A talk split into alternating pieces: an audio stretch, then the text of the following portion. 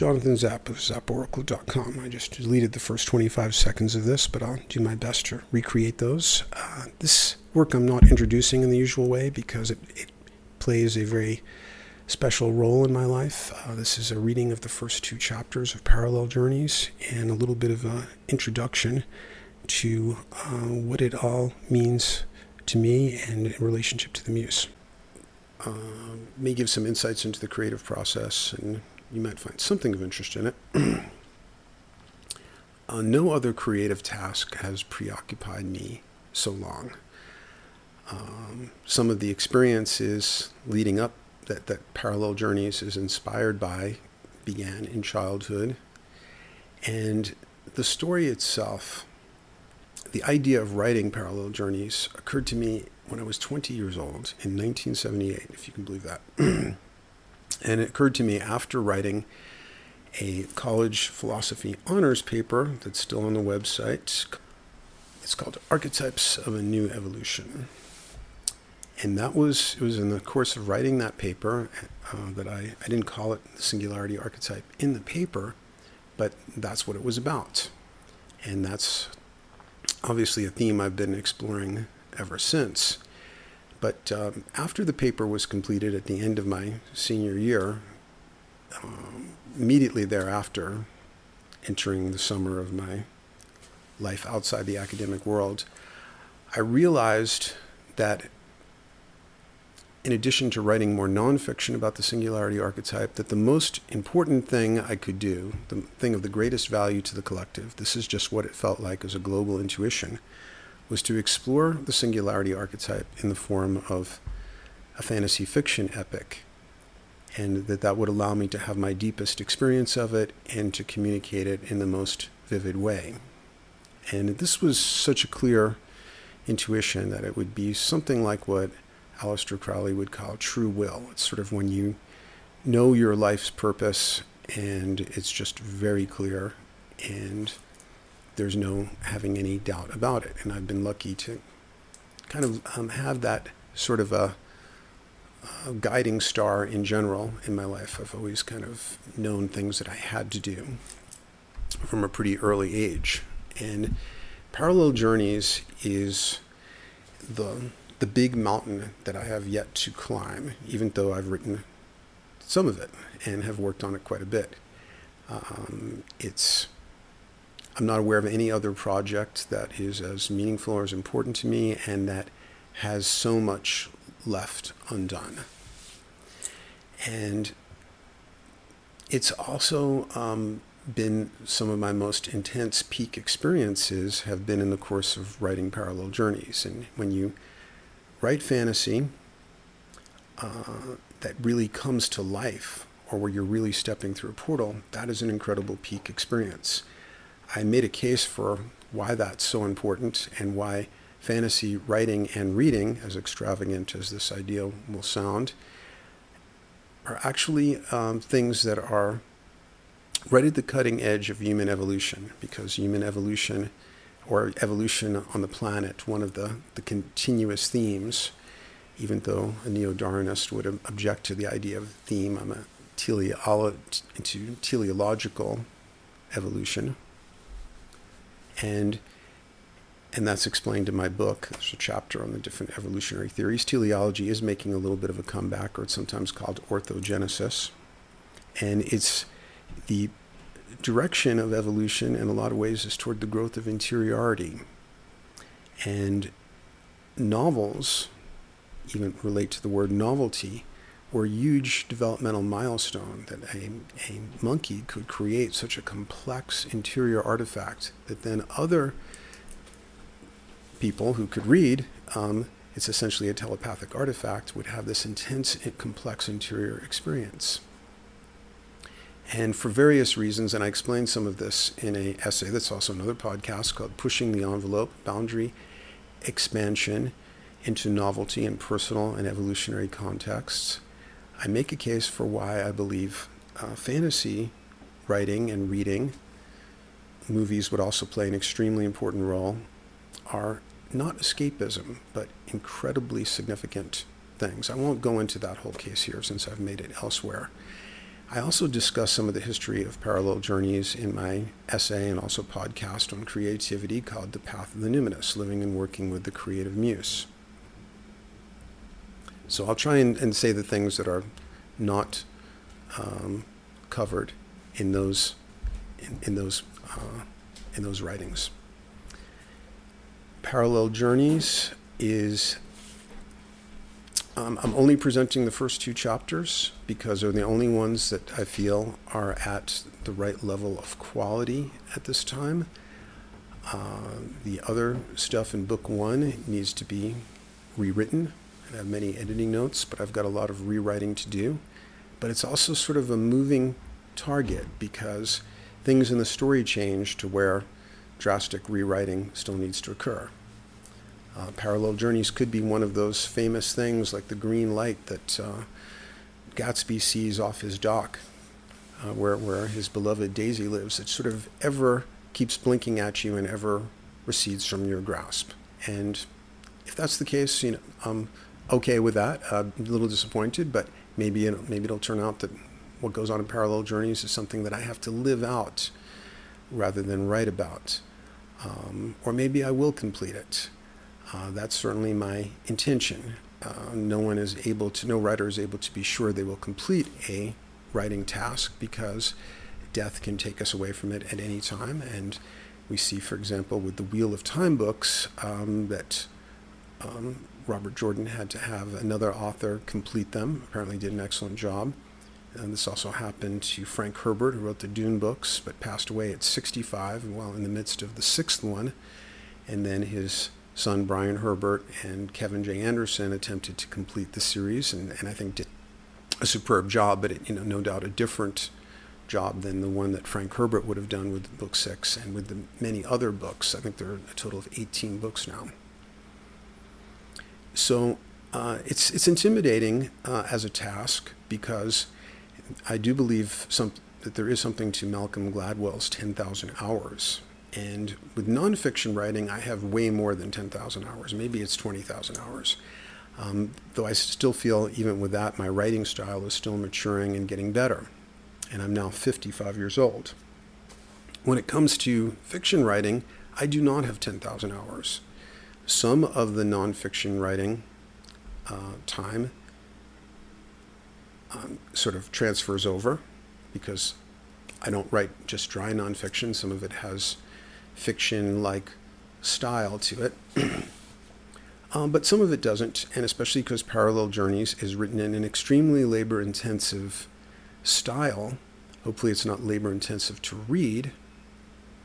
Uh, there, there is a very dense section in, in uh, chapter two. Uh, it's the most de- dense section of the book that describes an encounter with the mind parasites. Hopefully, you'll stay with it past that section. There's no other section quite as complex or dense uh, or difficult um, in the complexity of what's described. Uh, the first person narration um, also is a challenge uh, for fantasy writing. That's difficult to sustain. And um, however, with the first two chapters, I feel like I'm close to close to succeeding with the kind of writing style and so forth. So, um, just rereading the, the first two chapters recently, I read them aloud to a friend when we were driving back from the Rainbow Gathering in Montana, I realized, you know, wow, these, these two chapters actually work. And um, it gave me a little bit of faith because normally I might listen to parallel journeys and just see all the, the work that yet remains. Also in February, um, I had an experience going to Tucson and the Gem and Mineral Show there, where pretty much as soon as I got off the bus, a giant portal opened into parallel journeys, and a whole second book basically played out in my imagination in the ensuing three weeks. And I have notes on that, but of course, that stuff has not been written and still feels like a bit of a moving target in the imaginal plane. It could continue to mutate and change. Um, parallel journeys, as I wrote about in The Path of the Numinous, is um, the form of writing that was most desired, but where a portal into it um, was often the least available. Um, and it's a, it's a project that seems entirely out of ego control. Uh, the things that open up portals into it may have to do with the whole conduct of my whole life and uh, destiny and, and this kind of thing. It's not something that I can quite control. And especially when it comes to new um, writing in parallel journeys, that's something that has to happen. It's not just something that I can make happen. And this is really writing that, if you read my document, Pre Dawn Window Zone, this is writing that really requires me to go to sleep at 8:30 p.m. and get up between 3 and 4 in the morning because the pre-dawn hours are this magical zone when uh, most of the community is asleep or in dreams, and that's really when the high-level fantasy writing can occur. But unlike some nonfiction project, to write parallel journeys, I have to really be in the zone. In other words, I need to usually have done everything right the day before as far as diet and exercise. So it's kind of like an athletic event in that it requires more concentration than anything else. And so, um, however, um, even though it sounds like it's something that's so rarely available, there actually is a lot of available work if I were to start getting myself into a phase of getting up at that hour in the morning and working on the revisions. So I do have plenty of things that I can do related to that. Right now it's the summer. The summer tends to be an experiential, ex- more extroverted mode for me. Uh, the fall and winter seem to be the, the times that most naturally draw one inward and the perfect time to create that starting momentum toward a great fantasy work. I've certainly seen that pattern before. And so I have a huge amount of work uh, cut out for me, and that's really what I feel called uh, to do more than anything else. Uh, another somewhat frustration with it, perhaps as a narcissistic personality type, is with all these other writing projects, I'm usually able to complete them um, and turn out quite a few of them and turn them into podcasts and publish them online. However, if I were working on parallel journeys, a lot of that output would be reduced. I'm sure nonfiction things would still keep coming up, and I would still be writing new oracle cards and a little bit of this and that. But uh, it would basically, I wouldn't be working on both of those things in the same day because once I've sort of used up that writing ability in a three-hour intense zone, then I'm probably done for that kind of writing or even nonfiction writing for the day, except like an email or something that's I could just toss off. So this is another uh, thing that I've questioned is um, should I serialize it a little bit? Should I keep putting pieces online? Will anybody follow that? Parallel Journeys does have some followers online. So uh, for those people, they're getting to hear a little bit of an introduction to where things stand now with the project. Well, I guess that's about enough introduction, and now I'm going to uh, throw in a few moments of silence, perhaps, and get into reading the first two chapters. Parallel Journeys. Experiences, this is chapter one. Experiences past a certain level of strangeness are charged and slippery things like electric eels. You try to catch them in a net of words, but the holes are too big and they slip through. And yet, some inner urgency insists that you keep trying. And when I've looked into that inner urgency, I found that it has an outer aspect as well.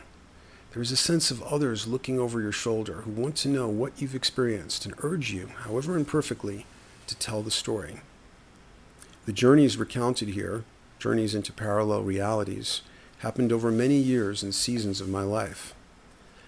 Some I've recorded as long journal entries, and others took the form of emailed narratives sent to a close friend. Many times I've tried to assemble these documents into a cohesive form, but found that their tone, tempo, and texture were all so different that it was hard to hold it together in a way that would make sense to others. Sometimes I tried too hard to be clever and allowed turns of phrase to distract from content. Other times I remembered the essence of things that others said to me, but couldn't capture the way they were said and was forced to use my own words. Perfection, it's been said, is the enemy of the possible. None of us knows how much time we have left, and if I try too long to perfect the words, the story may never get told, and the electric eels will disappear into the abyssal depths of the ocean. The net of words I weave may be full of holes and imperfections, but somewhere out there I sense that there are a perceptive few who have had their own encounters with high strangeness, and who, even in the loose net of my words, will sense the residual charge of the electric eels and peer through the abyssal depths into the parallel journeys narrated within these pages. I guess that was actually an intro. This is chapter one. And speaking of all the things I just said there about time, that's a big factor in my mind. Most great fantasy works, people start in their early 40s. I'm 55, probably in better shape than the average 55 year old, but and I do have two parents making it into their 90s. So I'm hoping that uh, the years will be kind enough to me to allow me to complete this. Chapter 1 Email sent late summer of 2001.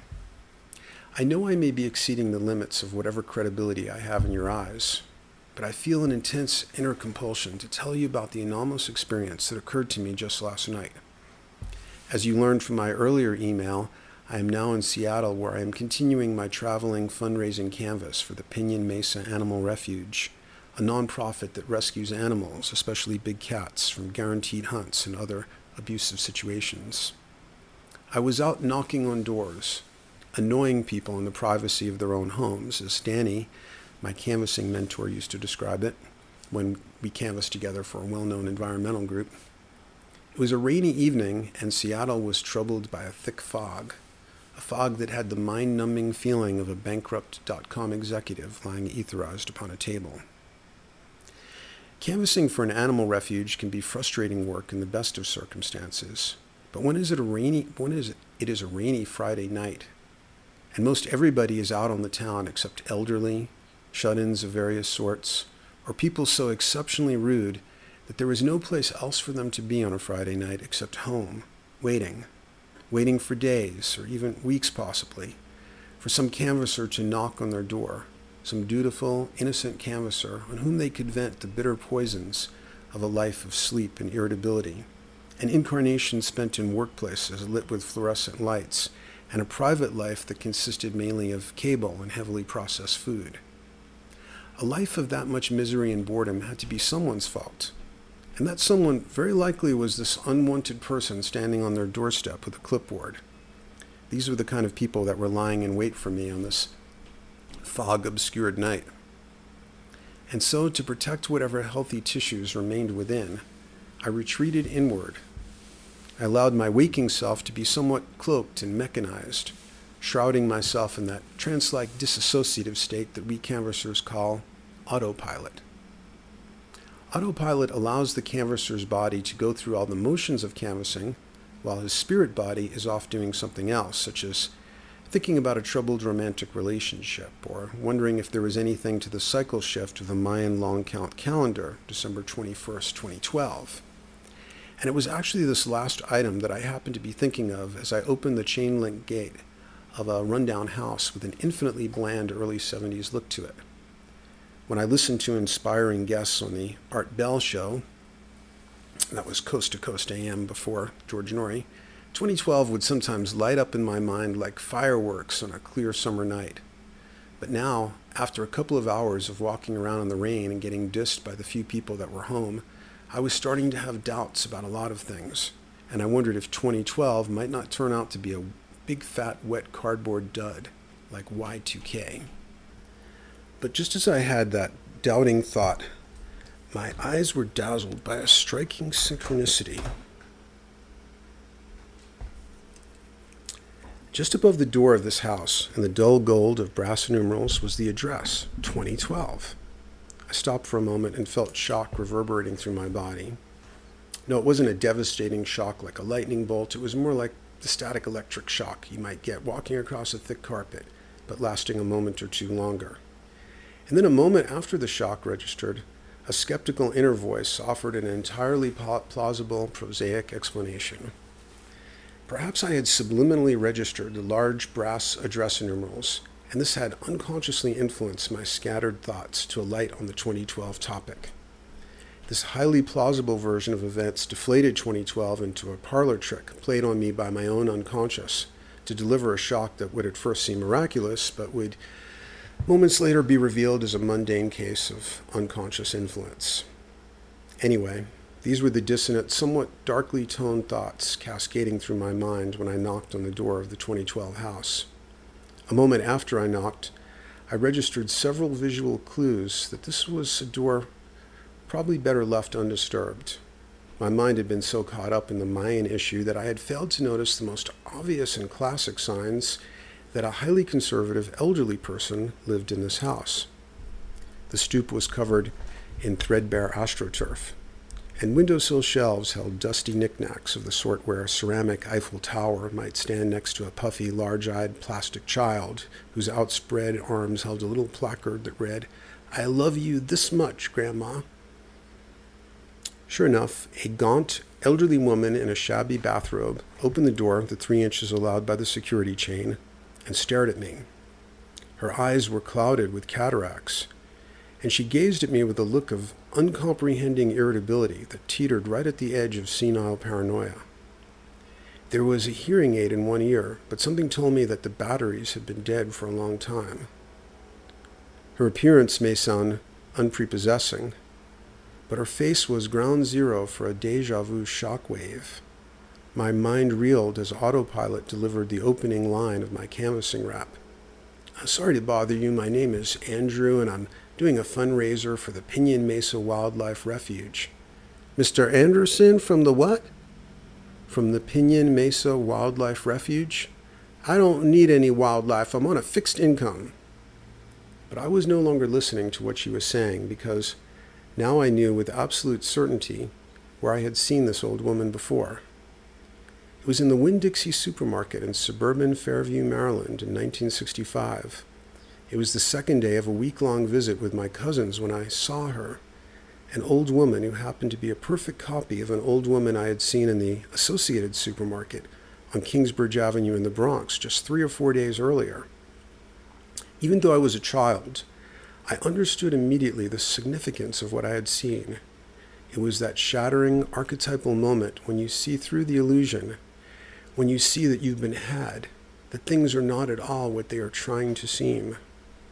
Somehow I had always sensed that a lot of people, probably most people, and possibly even all people, I sometimes wondered in solipsistic paranoia, were what I called extras or walk ons they were people somehow contrived to fill in crowd scenes, to take up most of the empty space on subway trains, to mutely walk down sidewalks, holding lumpy plastic shopping bags in the hot sun. But if you looked at their eyes, if you looked close, there was no one there. They had those empty glass doll's eyes, and everything about them was mechanical. I had always sensed this but until that moment, I had never had absolute proof of the deception. But what was I to do with that proof when I was still a small child? I continued down the supermarket aisle, doing my best to hold up my end of the great facade, because I was afraid to confront the deception. If I were to call it out, if I were to have shouted at the top of my lungs in the supermarket that I knew it was all a great deception, I felt that I would bring down a great evil upon myself. I sensed, correctly I believe, that the powerful will behind the great deception would not allow me to expose it. If I were to step out of line, there would be immediate and devastating vengeance visited upon me. In my mind's eye, I saw the supermarket lady emitting a piercing, high pitched scream, and when she did so, all the other extras would stop whatever they were doing and also emit the same high pitched scream. I would be the only one not making the scream, and they would quickly circle around me and engulf me.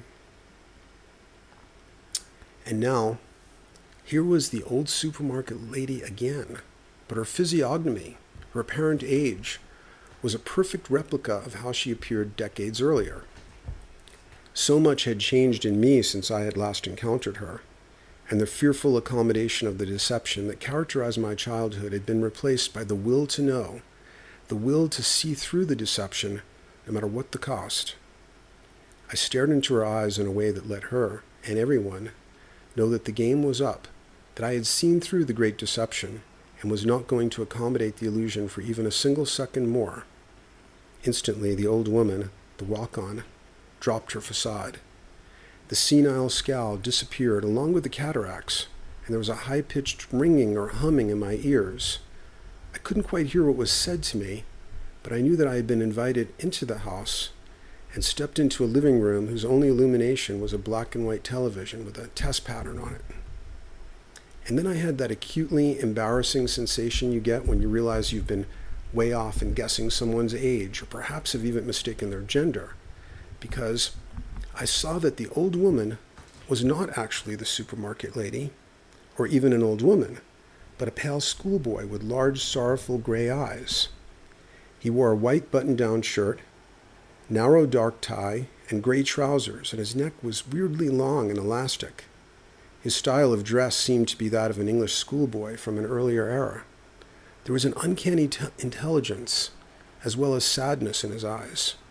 Automatically, I asked, um, Are you interested in helping endangered wildlife? Yes, I am. He had a slight British accent and spoke in a manner that was confident, formally polite, but also deeply sincere and humble. His tone and answer were so unexpected I wasn't sure what to say next. You are? Yes, he replied with the identical tone, sincere, confident precision. You want to help endangered wildlife. His manner unsettled me, and I was lapsing into redundancy. It's the main reason I came here. This last statement puzzled me into another silence. I replayed it slowly in my mind. It's the main reason I came here. He sounded so sure of himself, but I couldn't quite get a handle on what he meant. Please come in. He turned and gracefully, almost elegantly, motioned for me to follow. We stepped out of the darkened living room and into a long, wide corridor of polished brown marble, magnificently decorated with Persian rugs of deep colors and intricate patterns. Crystal chandeliers glimmered from the high arched ceilings. There were beautiful cabinets of mahogany and beveled glass that were filled with what appeared to be antique nautical instruments sextant, astrolabe, chronometer, ship's compass, globes of various kinds, a complicated apparatus of gears and spheres of precious stone. Was it an orrery or a simulacrum of some other solar system? I followed the boy down the long corridor into a room that looked like the private study of a 19th century English gentleman. There were floor to ceiling bookcases filled with leather bound volumes of fine old hand bound books of the sort with marbleized end papers and gilt titles. There were draperies of wine dark velvet and a chandelier of fine old crystal. The boy motioned me toward a comfortable chair while he sat behind a large desk with an elaborately carved oriental dragon motif. On the desk was a single object, exquisite mechanical clock, a grand complication, I believe they are called, with numerous hands and dials that showed phases of the sun and moon, and God only knew what else, for this clock had alchemical symbols or glyphs where one expected to see Roman numerals. The clock was housed in a crystal bell that revealed a whirring galaxy of gears, jeweled bearings, and other tiny parts in complicated movement. Would you care for something to drink? The boy motioned to a small marble topped serving cabinet on which there were glasses and a prismatic decanter of an amber liquid.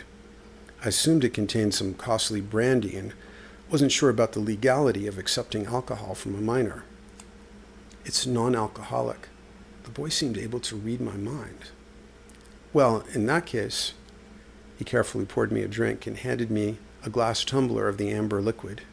It tasted golden, fragrantly herbal, like a mixture of sparkling cider, currants, maple syrup, and cinnamon. Its effect was warming, relaxing, enlivening in a way that was more like an elixir than a stimulant. This seemed magical and uncanny until I remembered that nowadays exotic herbal concoctions could be found in every corner store. I took another sip of the drink and put my clipboard filled with animal photographs on the desk. So, how long have you been interested in helping endangered wildlife? I asked. Oh, a very long time, he replied. It's only in recent years that we've allowed ourselves to intervene. This seems an odd, even weirdly grandiose thing for a schoolboy to say, but his manner did not seem to suggest pretentiousness so much as a world weary, poignant sadness. What kind of endangered wildlife are you interested in? He looked puzzled by my question, and his eyebrows arched quizzically.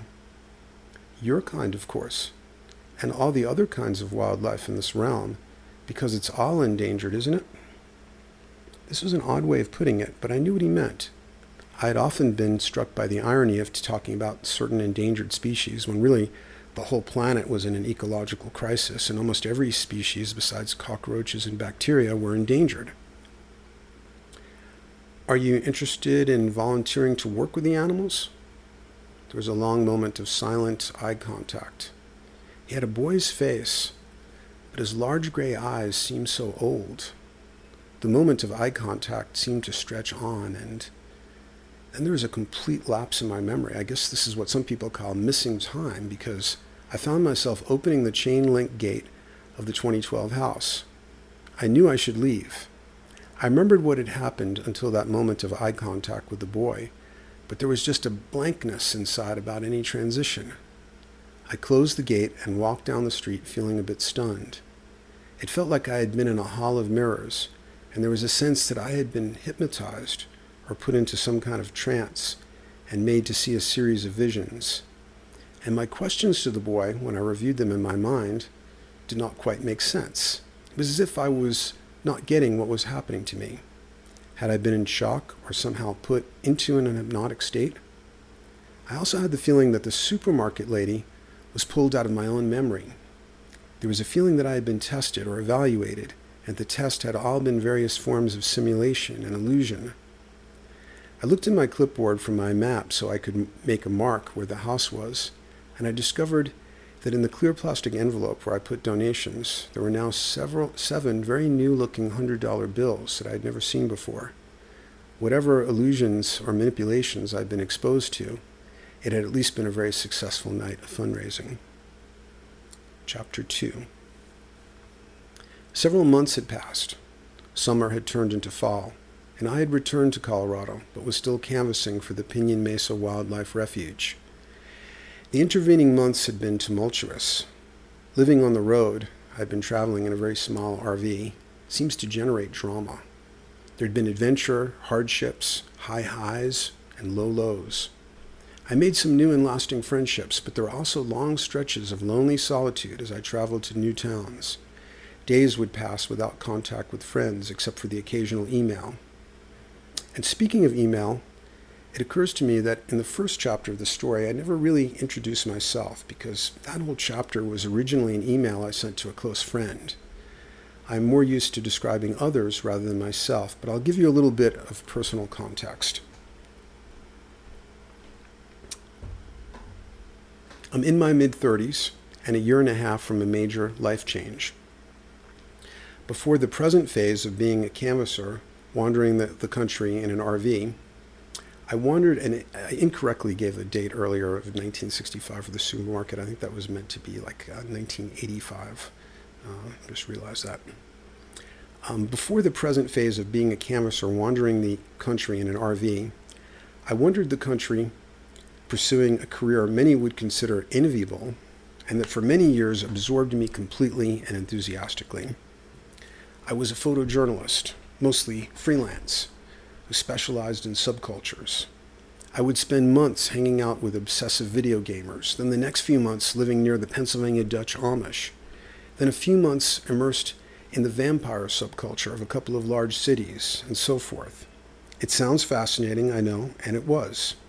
Also, not to affect false modesty, I was extremely good at it. My photographs have made it into galleries and museums. My articles have won awards and have been printed in prestigious magazines.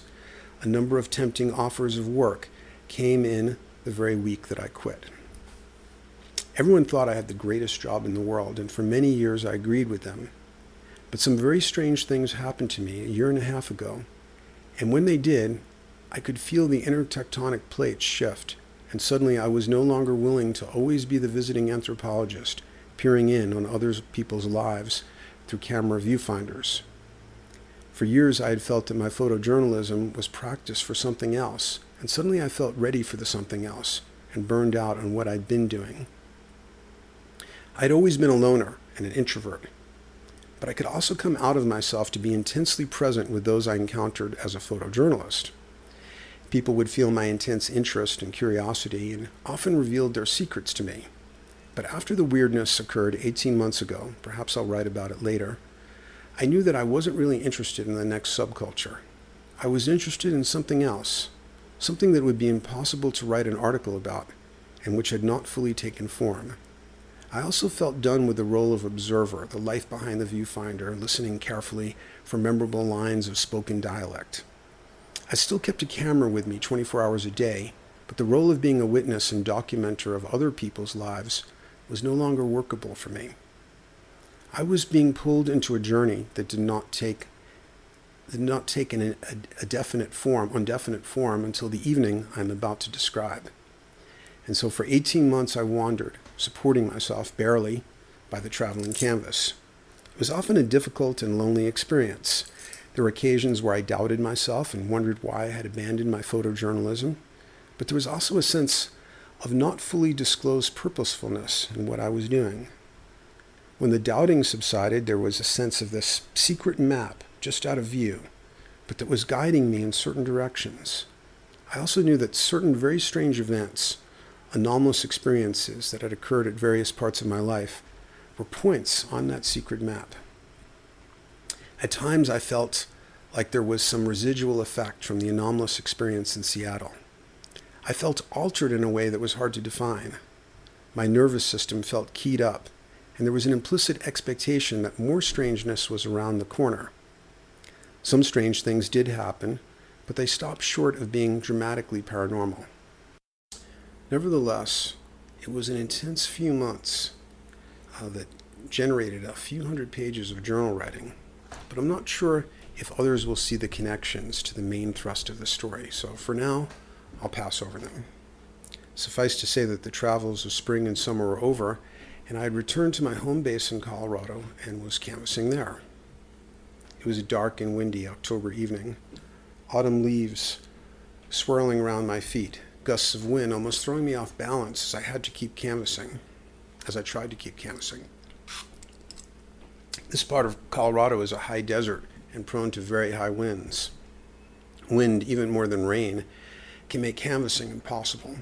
People don't want to open their doors when the wind is that high. To, to, someone ensconced in a nice warm house, the intrusion of the wind and of the canvasser blur in their minds.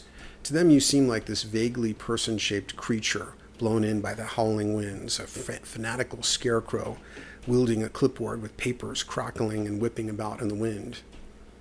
I had just made the decision to quit for the evening. Almost as if gravity had lessened, I felt my step become lighter on the other side of the decision. I was walking swiftly down a tree lined avenue. The trees were struggling in the wind, and I saw that some had already lost branches. Instead of sympathy for the trees, I felt more satisfied in my decision to quit. A tree branch could easily fall on my head, so to continue canvassing threatened life and limb. Self satisfaction with my decision making process was diverted as I approached a house that seemed to be weirdly illuminated. A flickering of pink and blue lights seemed to be reflecting off the white vinyl siding. They could have been Christmas lights, but Halloween was only a week away, and Halloween lights are usually orange. The lights shimmered and moved. I drew closer till I stood beside the house. But where were the lights coming from? There was a field behind the house, and I saw glimmers of light out there, but the, the gusts blowing in my face seemed to blur my vision. What I saw looked like a ring of sparklers seen through fog or colored glowing smoke whipping around in the wind. It looked like a cross between an aurora borealis and a dirt devil. Implacably curious, I walked between the houses, toward the field, all the while fighting a fierce headwind. My mind raced, trying to explain what I was seeing. Maybe I was witnessing the birth of a tornado that was pulsing with ball lightning, or luminescent plasma, or aurora borealis, or. No, no, this was outside any known category. This vortex was a shocking anomaly. I was both frightened and transfixed by the spinning of it. It was more than spinning. It was like looking up through the eye of a tornado, but it was a tornado not of wind, but of luminous, scintillating filaments.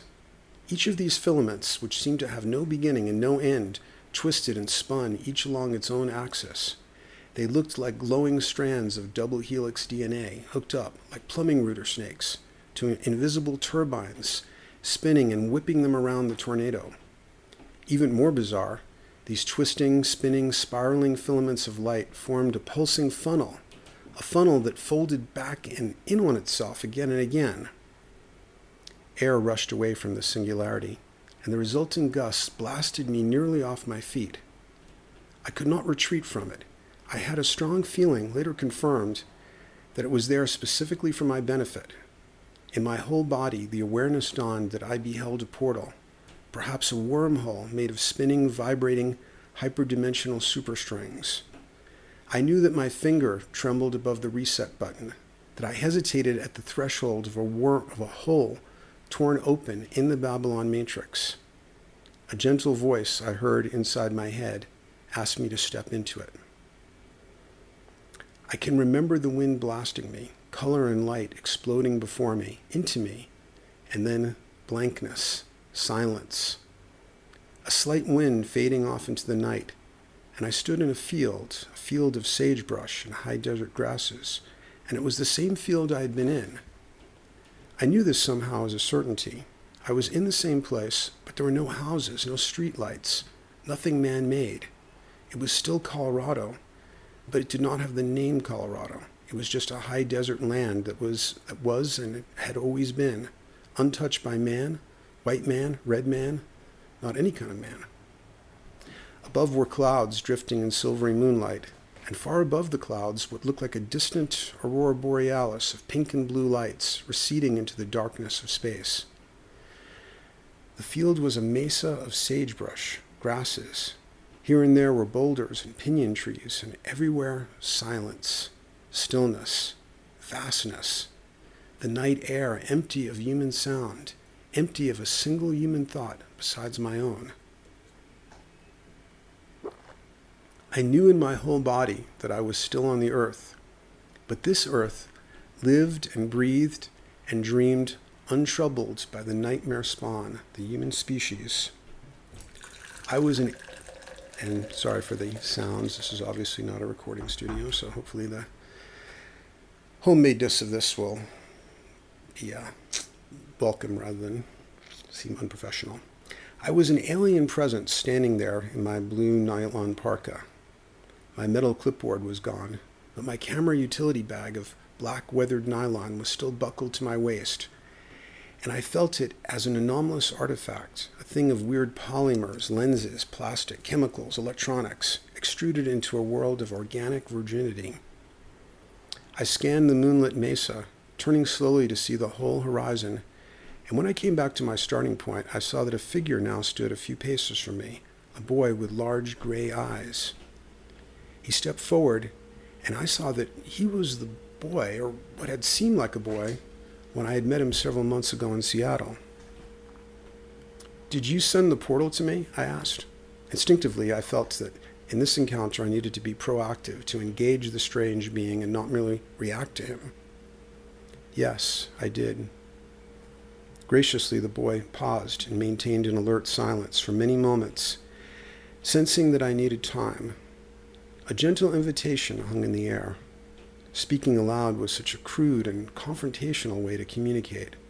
It intruded on the restful sound of the wind blowing across the mesa.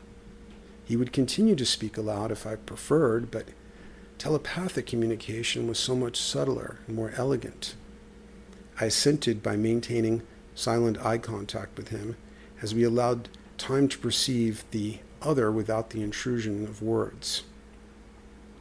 This boy was not a boy, not necessarily anything I could fully name, but whatever else he might be, he was certainly a highly intelligent and potent being endowed with an array of magical powers. Although I couldn't fully name what he was, the word elf flashed into my intuition, and I knew that word applied to him. He was not an elf in some fairy tale sort of way. No, he was the biological type elf revealed to my bodily perception. He was a fully realized personification of a species that many of us have sensed and that some people partially embody. It is a species that we long for and sense nearby, a species that lives in parallel with us. Recognizing another species is a deeply embodied function. When you see a spider or a banana, You don't have to think a whole lot about it. Your body is able to register such easily recognizable biological forms on a, almost a cellular level. Similarly, when I encountered this being, I registered him on a cellular level as a potent being, shimmering at the edges of his cloaked fields with concealed magical powers. I felt energized and enlivened as my energy field expanded in his presence. Time slowed down around him, and perceiving him, my cells registered the physical presence of a higher biological, and perceiving that shifted the core of my being. And we should all be both aware and wary about the fact that encountering a very high energy being, a, a physical or non physical entity that has real power, is a very precarious, often highly dangerous moment which will, at the very least, alter us forever. I decided to break the silence with a telepathic question Who are you? You can call me Jeremiah. I am a traveler from another realm, a traveler across timelines who has come to your realm for many reasons, some of which I know and some of which I do not. I am an adept of the Virillion, an alchemical art of transformation, which allows me to shift between realms, alter the way I appear, and achieve many other purposes. I have come to you because we share common ancestors, and I sense that we have inner purposes which are aligned. I'm struggling to record this conversation, by the way, especially Jeremiah's side of it, because he communicated through a multi level layered telepathy that was more images and feelings and words. The paths, the parts that were words, often seemed like words that my mind formed as an interpretation of what came from him in different modalities when I try to flatten this depth of communication into language, it tends to sound more like me, interpretations from the word forming part of my mind. The depth of feeling in what he said, the cascade of images that often illustrated a single word or phrase like realms and virillion gets lost in translation. Why did you bring me here? This is a realm closely parallel to the one you come from. It will it will allow you a clearer view of your realm than is possible when you are immersed in it. From this vantage, you will be able to see hidden life forms that cohabit your realm and feed off of your kind. I knew what he was referring to. Do you mean the mind parasites? Yes, that's exactly what I mean. You have done well compared to most of your kind in becoming aware of them and seeking to be vigilant about them. Your will to be vigilant about them is part of what brings us together here at this moment. You and your kind need to see what feeds upon you. You need to behold the feeders, to bring that which manipulates you and harvests you out of the shadows and into the light of awareness. The implications of this were chilling, but not unknown to me. Still, he was silent for a few moments, giving me time to absorb the impact of what he expressed, which was a powerful confirmation of a dark possibility I had long been aware of. Jeremiah's gray green eyes were focused on me. They were highly alert, but not intrusive.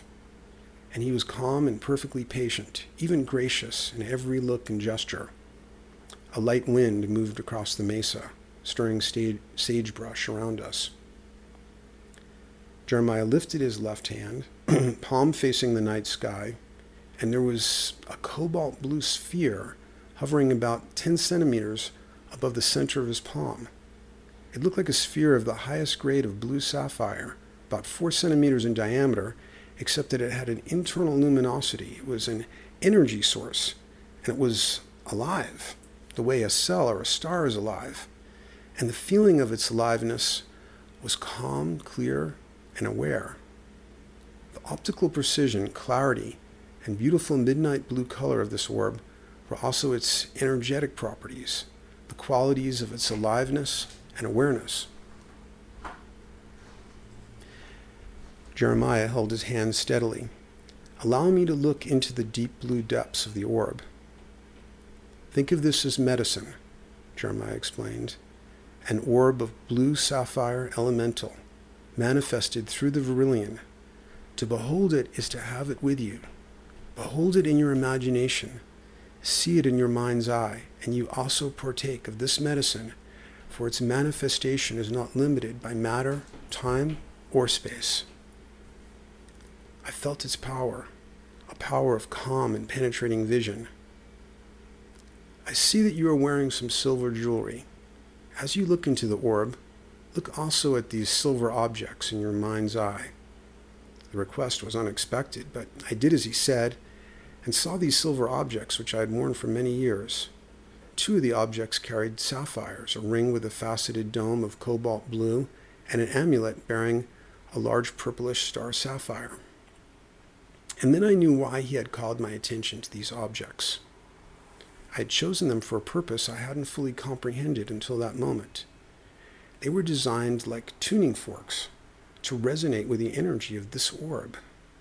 It was as if these items of jewelry were carefully tuned antennae, and these were energies that I needed to protect me from the mind parasites, or feeders, as Jeremiah called them.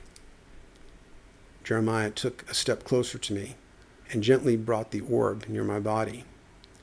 I could feel some of the silver objects, especially the amulet, humming in sympathetic response. At the same time, I could feel a subtle realignment of the energies that flowed through my bodily organs.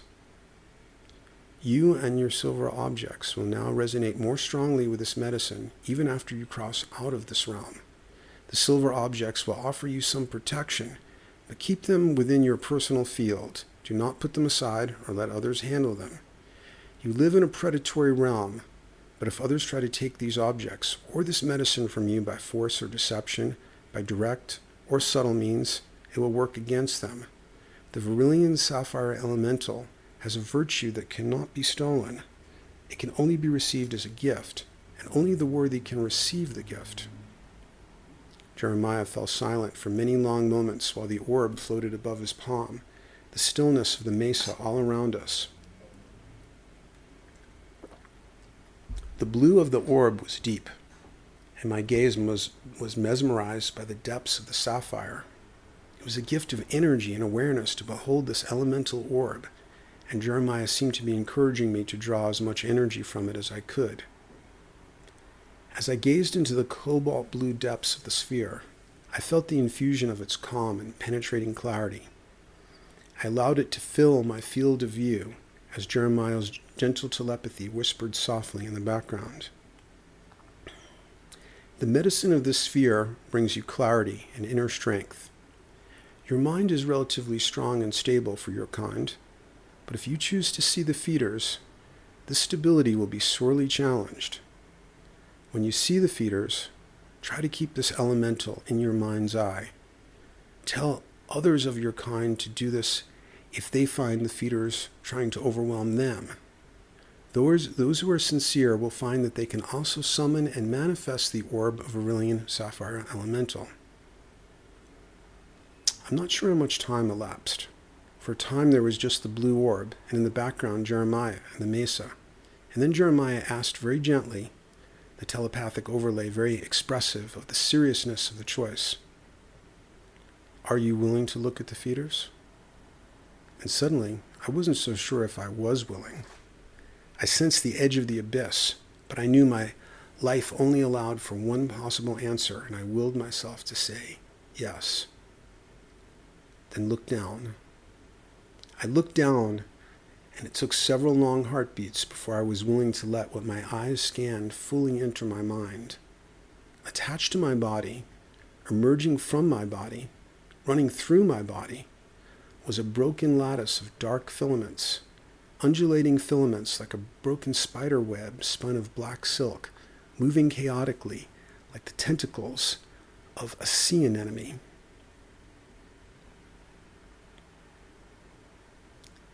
I knew that each of the filaments was a kind of nerve cell, a shadowy black neuron with infinitely complex dendrites and interconnections with other threads of tissue. It was continually reconfiguring itself to create new interconnections and networks. Its activity was intelligently directed and oriented toward the efficient and invisible absorption of my life energy. It was highly aware of me as host, as primary food source, and adapted itself continuously to keep me as a blood pump, an energy source within its neural network. I was like an organ living within a vampiric brain. The dendrites and axon, axons of black spider silk undulated, but also pulsated in a dissonant rhythm that had some particular horror for me.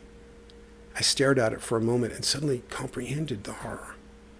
It was the inversion of my arterial pulsation, the anti heartbeat of my heartbeat.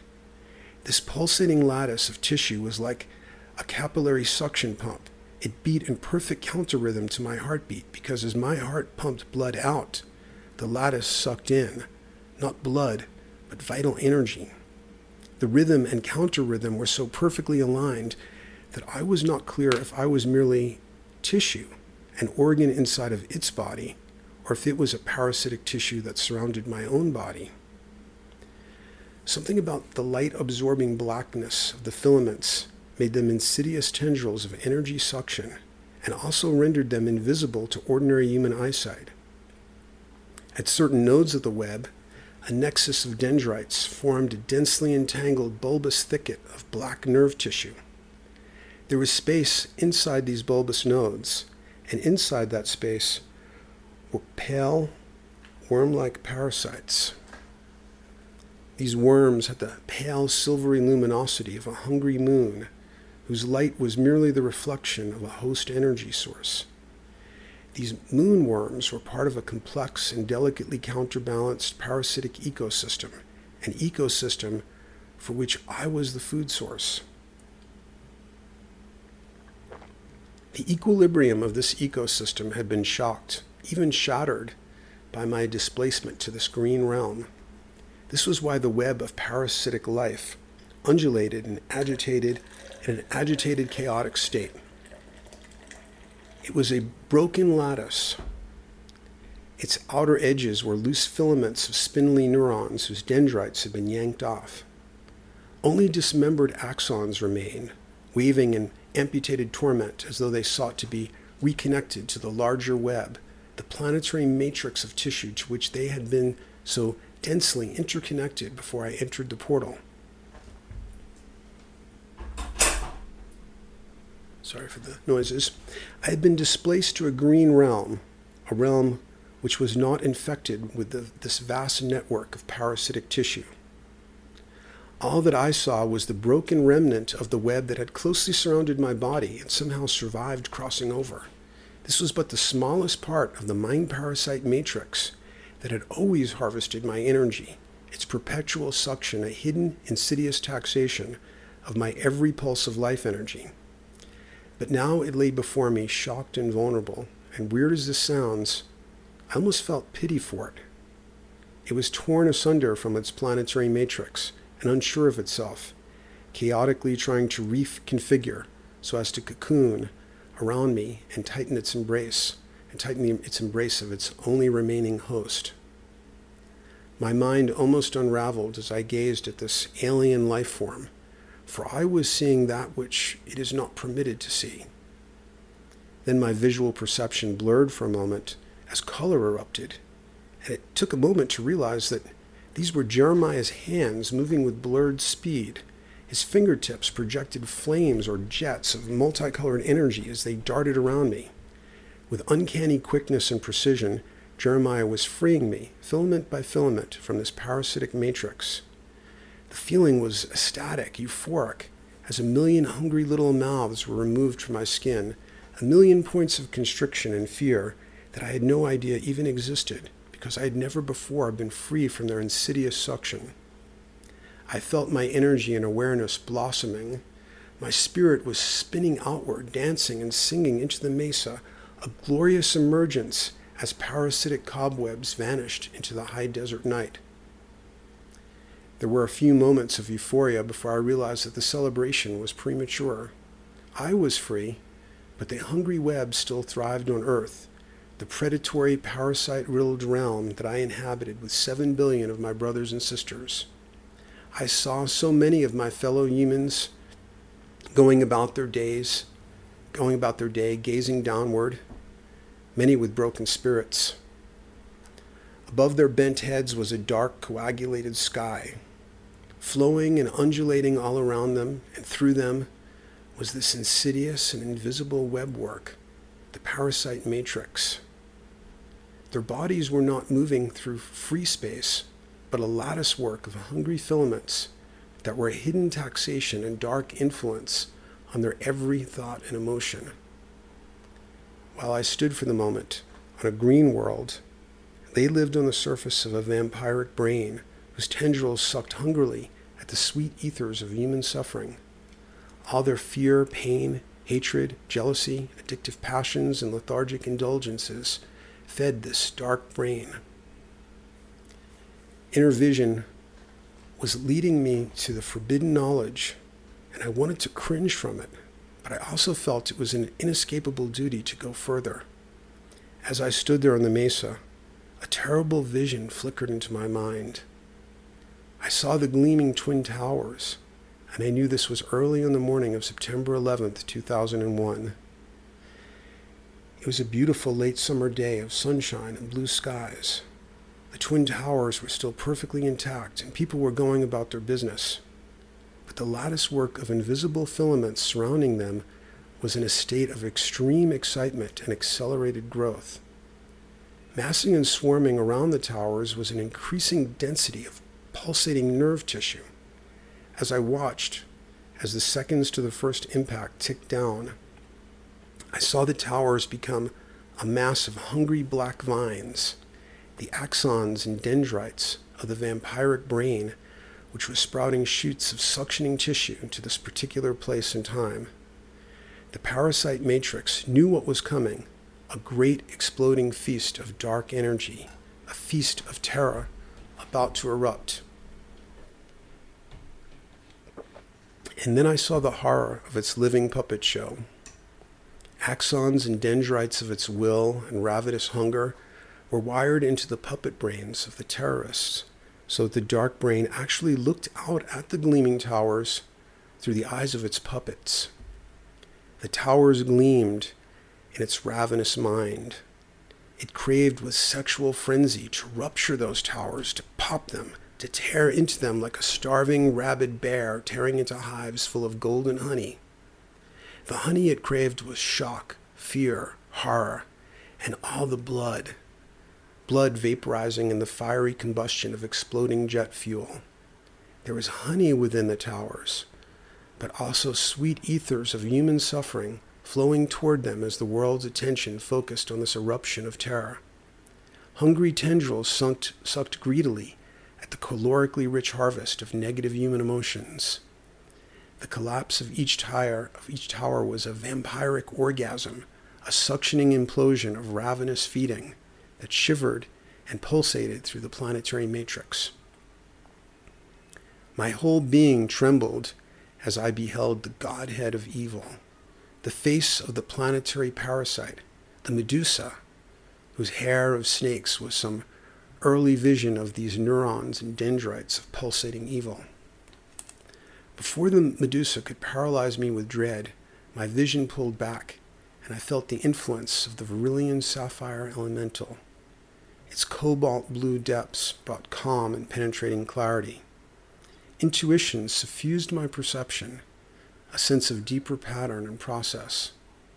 I perceived that the parasitic brain was being exposed by its ravenous greed and need for vampiric orgasm. The host was awakening the insidious suction of its webwork, once cloaked in shadows, was being revealed. But there was something more to see. I saw a man with dark eyes looking out of the window of a high office tower. He was a man of great wealth and power, but his spirit was shriveled and his bodily tissues soured. He was dying of a metastasizing cancer, and yet his mind was still focused on power and cruel strategies. I saw that the vampiric matrix had wispy smoke like tendrils whispering in the background of his mind. From another angle of vision, I saw that his body had spinnerets where his genitals, stomach, heart, and mouth should be. Silently, the sp- spinnerets were emitting axons and dendrites of parasitic nerve tissue flowing out into the larger world. Vision shifted again. I saw a stream of people walking on a busy city street. The vision was cinematic, but in an almost cliched way. I saw several blocks of people walking on a large and busy city street. Their hazy outlines, which were highlighted by rays of a morning sun, seemed to be compacted together by telephoto compression. The next vantage was a shift to both slow motion and wide angle perspective, so that looming individual people, each of them casting an elongated shadow, floated down the street. I saw that each of them had spinnerets under their clothing. Dark filaments of nerve tissue were being emitted by everyone, an atmosphere of webwork like cotton candy stretched into near invisibility. Tendrils of smoke whispering at the edges of their minds promoted their own promoted their own dark thoughts. And these thoughts, conventionally seen as interior individual occurrences, were actually an organic lattice work engulfing the planet. The spinnerets transmitted, but also like transceiver antennae, they received and pulsated with currents running through the global brain. I saw that we are the wet work of this global brain. The dark tissue is generated by us, by all who follow the dark whisperers. The vision shifted again, and now I was perceiving the inside of a series of people. I was not seeing tissue, um, but different configurations of how they related to the dark brain.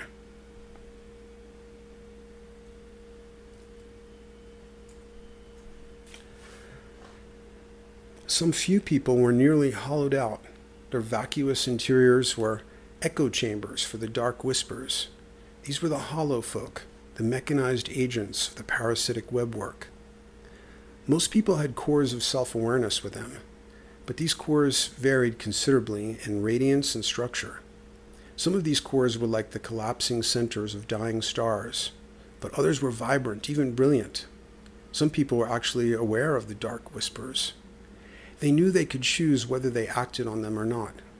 Some few people had cores that emitted pulsations of light, which incinerated dark whispers and hungry nerve tissue. These people emitted tendrils of light which illuminated whole sections of the global mind. Glimpsing the inner configurations of various people, I continued to be amazed by the variety. The scans of some people were appalling, others were inspiring, and some were both inspiring and appalling. I saw a charismatic and highly intelligent politician, tendrils of dark, infused with light, emitted from a core that was like a swollen sun. In many cases, it was hard to tell where the human left off and the parasite began. And then it was as if Jeremiah sealed the breach he had torn in the veil. The terrible visions dissolved, and it was just us standing in the silent mesa. I took some deep breaths feeling the stillness, peace of the mesa. Jeremiah put his arm around me, his hand on my shoulder, in a very human and touching gesture of comfort. Words did not intrude into the telepathic bond between us. There was a sense of some vast parallelism between us, which had brought us together. We were travelers, gazing out at an unbounded horizon shimmering with interdimensional portals. I knew somehow that we shared some common ancestor. And I wondered if some ancestor of Jeremiah, some early proto elf, might have been born as a parasitized mortal, a human mutant who had somehow developed enough energy to break free of the matrix and become the first elf. Was Jeremiah a messenger from the evolutionary future of my species?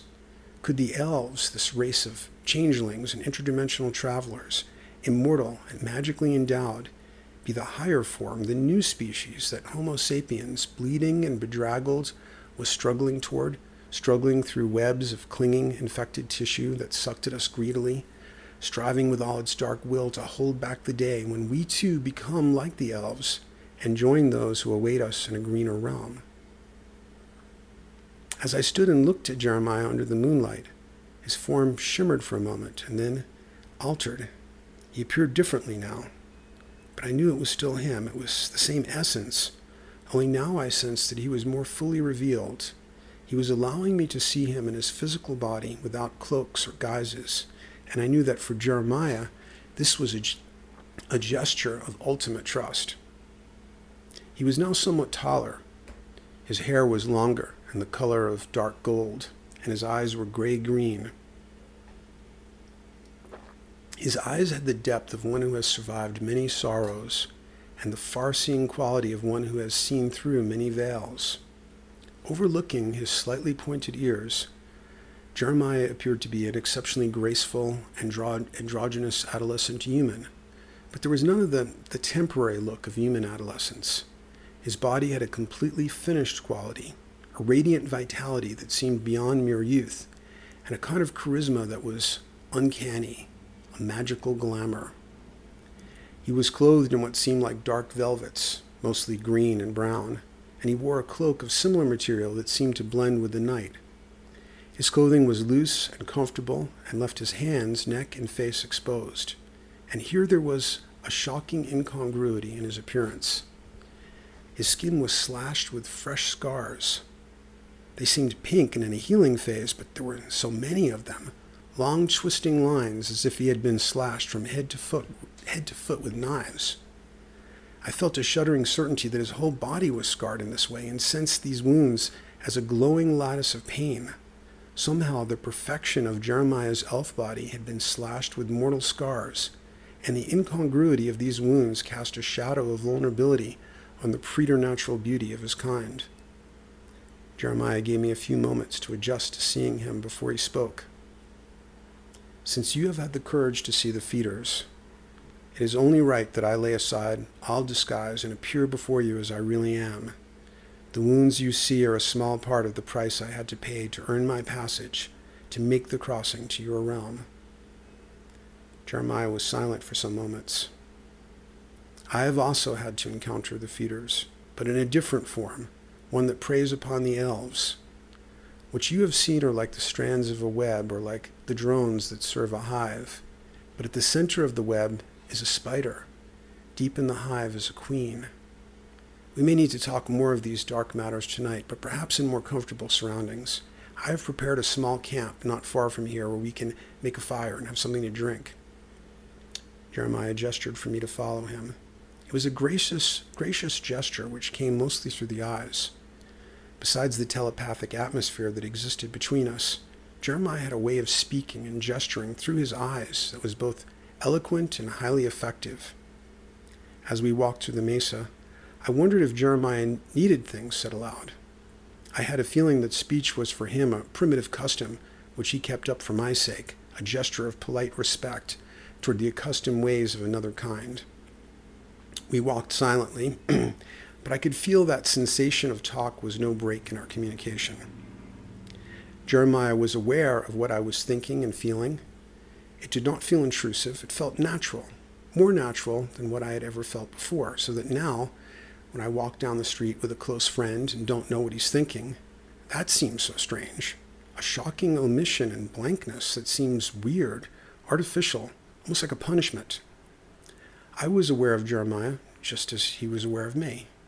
Once he had appeared in his true form, something opened up, a portal in the form of a shared space with another entity. Sharing awareness with Jeremiah altered me. For one thing, it profoundly shifted my experience of time. Time slowed around him, and eye contact with him made permanent alterations in my sense of time and reality. Mostly, I became aware of how much more we could be, how much more we will be one day. But I also sensed from Jeremiah an awareness of how much we are something intense right now. He saw human beings as survivors in a realm of amazing trial and hardship. He viewed our kind with respect and a kind of horrified fascination, like we might view Siberian tigers, eyes glowing amber in the night as they fed on a half frozen wolf carcass in a desolate expanse of frigid tundra. You see, when Jeremiah dropped his guise, I became aware of many things at once. The nature of our relationship became completely transparent. I knew that Jeremiah had traveled on some terrible solitary journey, a great crossing to get to this realm, and his separation from his kind and his world might be irreversible. I knew that we were allies, and I felt his need of me. His destiny required of him that he build a bridge between his kind and mine, and he needed me to build that bridge. And I knew these things in this completely transparent way. No thoughts needed to lead up to realizations. It was simply and naturally apparent that we were allies, that each of us had pursued a difficult quest, but these quests had intersected and were now become parallel journeys. The walk was longer than I expected. The, the mesa seemed to go on forever, walking across it in the moonlight, night winds sweeping by us. Time unfolded in a way I'd never experienced before. As we walked, my understanding of Jeremiah, my understanding of myself grew. The mesa felt so empty of human chatter, this whole realm did, and Jeremiah's essence was the clearest of signals in the open night air. We approached a rock formation, giant sand-blasted boulders of redstone surrounded by desert plants. The curvilinear contours of the redstone emerged, grew out of the high desert expanse, and through Jeremiah's awareness, I felt the deep indigo light around them. This was a power spot, a place of great medicine, and in the center of this crown of red stone was a fire ring created with ritualistic perfection, a circle of precisely fitted rocks with a teepee of dry sticks at its center. Beside the, the fire ring was a cloth bag, almost hard to see, of the same velvety self camouflaging material as Jeremiah's cloak. Jeremiah lit the fire, an arc of energy from eyes and fingertips, and we sat beside it. Its orange glow pulsated with warmth, and sparks flew up and disappeared into the high desert night. Jeremiah reached into his cloth bag and produced a beautiful flask, which he handed to me. The flask was an artifact of another realm and of an unknown material that looked like polished bronze, but was apparently some sort of lightweight ceramic with the adamantine quality of some very hard gemstone. The cap of the flask was inset with what appeared to be a beautiful cabochon emerald. Jeremiah gestured with his hand in a drinking motion. Carefully, I unscrewed the emerald cap and brought the flask to my lips. The liquid that flowed into my body was it would almost be an understatement to call it a magical elixir. It filled my body, every cell, with elemental colors of light, radiant nourishment, a chorus of voices of colored light. A, a chorus of voices of colored light, the harmonizing energies of elements, gemstones, stars, coursing through me, transforming me as pure vitality and color, energizing my core. One sip of this elixir was more than sufficient, and I carefully screwed the cap back on, feeling the deep green medicine of the emerald, and passed it back to Jeremiah.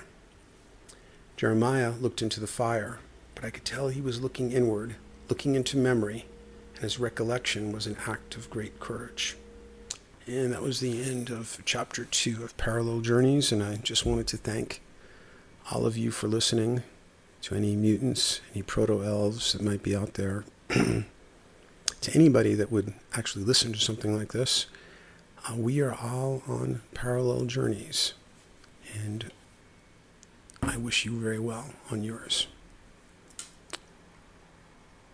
This is Jonathan Zap of zaporacle.com.